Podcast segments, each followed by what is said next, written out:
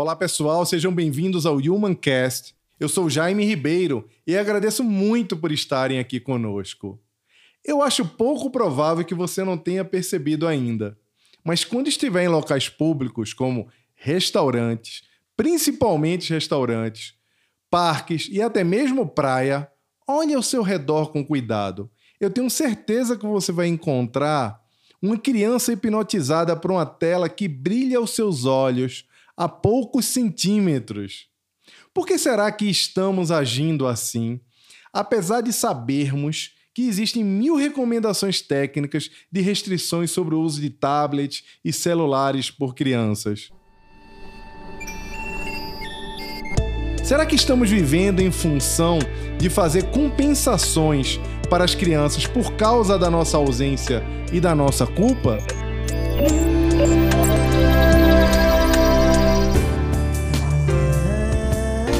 Humancast. O podcast que valoriza as habilidades humanas em um mundo dominado pela tecnologia. Com Jaime Ribeiro.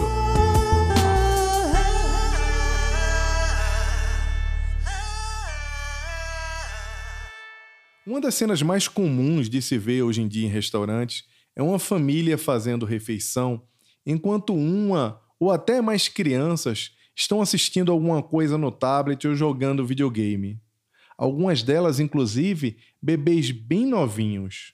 Quando a família chega no restaurante, antes de pedir qualquer coisa ao garçom, monta toda uma logística. Tem uma série de tarefas pré-refeição.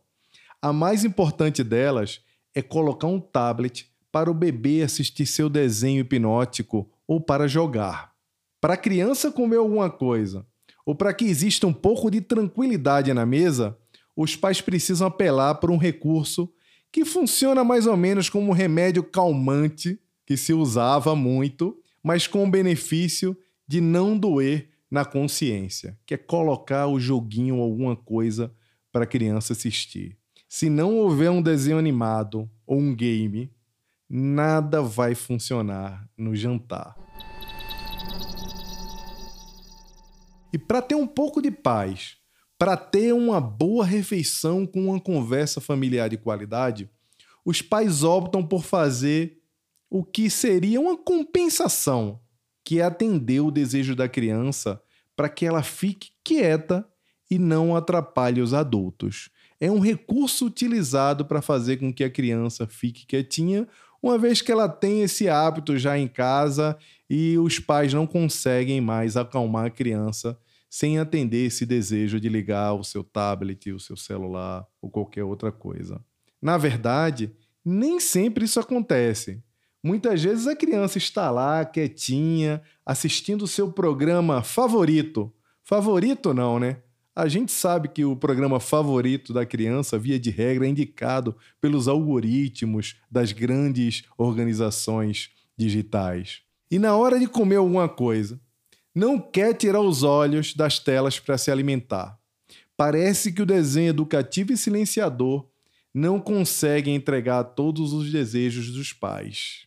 Alguns pais já não sabem mais o que fazer para pagar toda a dívida emocional que sentem por serem tão ausentes na vida das crianças.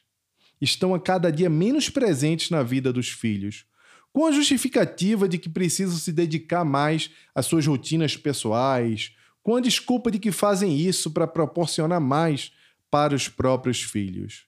O que às vezes não é verdade é que a troca de rotina de vida sem filhos para a dinâmica transitória de cada fase parental, apesar de ser declaradamente prazerosa por todos os pais, carrega uma necessidade de dedicação que nem todos nos dias de hoje, estão dispostos a viver. A questão é que esse chamado descanso merecido, que só é conseguido por meio de respostas a todas as manhas dos filhos, tem um preço. Não adianta dizer que se não fizer assim, não consegue ter momentos pessoais, porque nossos pais e avós, na maioria dos casos, tiveram muito mais filhos do que nós e não precisavam desse recurso, e estamos todos aqui sãos e salvos. A Organização Mundial de Saúde divulgou agora há pouco orientações que pedem que crianças não usem dispositivos eletrônicos com telas, como celulares e tablets, antes do primeiro ano de vida. Vejam só.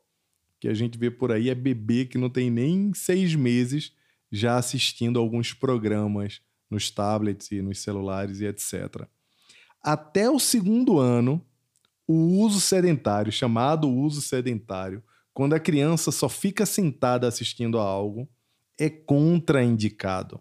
Aos dois anos, a OMS fala que o limite deve ser de uma hora por dia.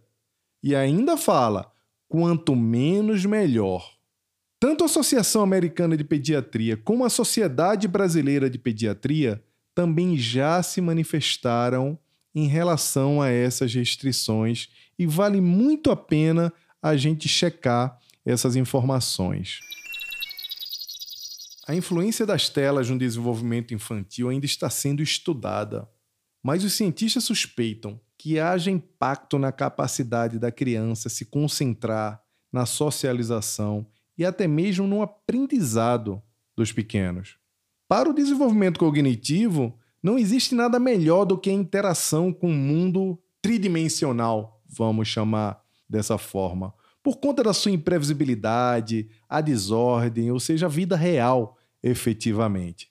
A partir da exploração do corpo e dos estímulos sensoriais, do contato com o próprio chão, da experimentação de cheiro, sabor, a criança se sujar, brincar, fazer as coisas como como nós fazíamos antigamente, vamos usar essa expressão, a criança desenvolverá seu repertório, tanto de movimentos quanto da própria linguagem. E mesmo que não hajam prejuízos imediatos do excesso de tela agora, eles podem aparecer anos depois. A gente ainda não sabe, é tudo muito novo na nossa geração. Mas a verdade é que um dos maiores problemas nessa dinâmica que nós estamos relatando não está apenas no uso dos eletrônicos, está na política de concessão, de compensação. Quando as crianças crescem só recebendo sim para tudo e aprendem que chorar e se trancar no quarto ou parar de falar com os pais é uma técnica funcional para conseguir o que querem, inclusive mais afeto, levam esse comportamento para a vida adulta. Em especial se são alimentados por pais que se tornam reféns de suas próprias emoções. E quanto mais a criança se comporta mal, quanto mais a criança faz chantagens, mais os pais tentam converter o mau comportamento com carinho e compensações, evitando aborrecer de qualquer forma aquela criança. Daí eles crescem, vão se relacionar com outras pessoas e descobrem que o mundo também diz não, que a vida também diz não. E nesse processo de descoberta, encontra dois caminhos distintos. Tenta novamente a técnica da pirraça, da malcriação e da simulação para conquistar. Mas isso só vai mesmo funcionar se estiver se relacionando por alguém suscetível aos tentáculos da dependência emocional. Mas isso é um outro assunto para a gente falar.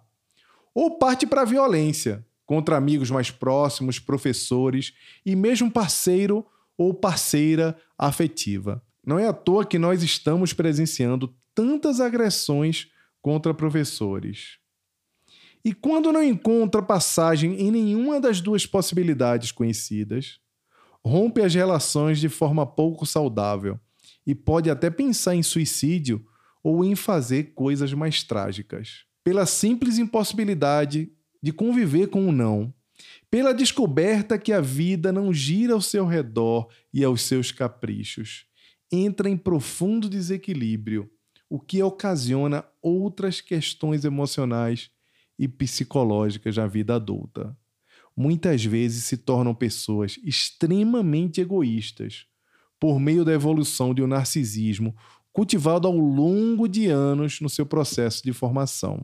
Apenas uns nãos bem dados, apenas conversas sentadas e verdadeiras desde a infância fariam a diferença na vida delas e na formação emocional e espiritual dessas crianças. Portanto, o só dessa vez o não vou criar problemas por isso, ou vou ceder para ele ou ela parar de chorar, se repetido com muita disciplina, pode ser responsável por dramas muito maiores no futuro. Mas tudo bem de deixar o bebê alguns minutos vendo um desenho para ir ao banheiro, cozinhar ou fazer outra coisa? Claro que sim. O problema mesmo é o exagero. No fim, o que vale é o bom senso da família. O mais importante é não ser preguiçoso, é não procurar o caminho mais fácil. É isso aí, pessoal. Quem quiser se conectar comigo, eu estou no Twitter como Jaime Ribeiro JR e no Instagram como Jaime Ribeiro. É muito fácil me achar por lá. Até o próximo episódio. Um grande abraço.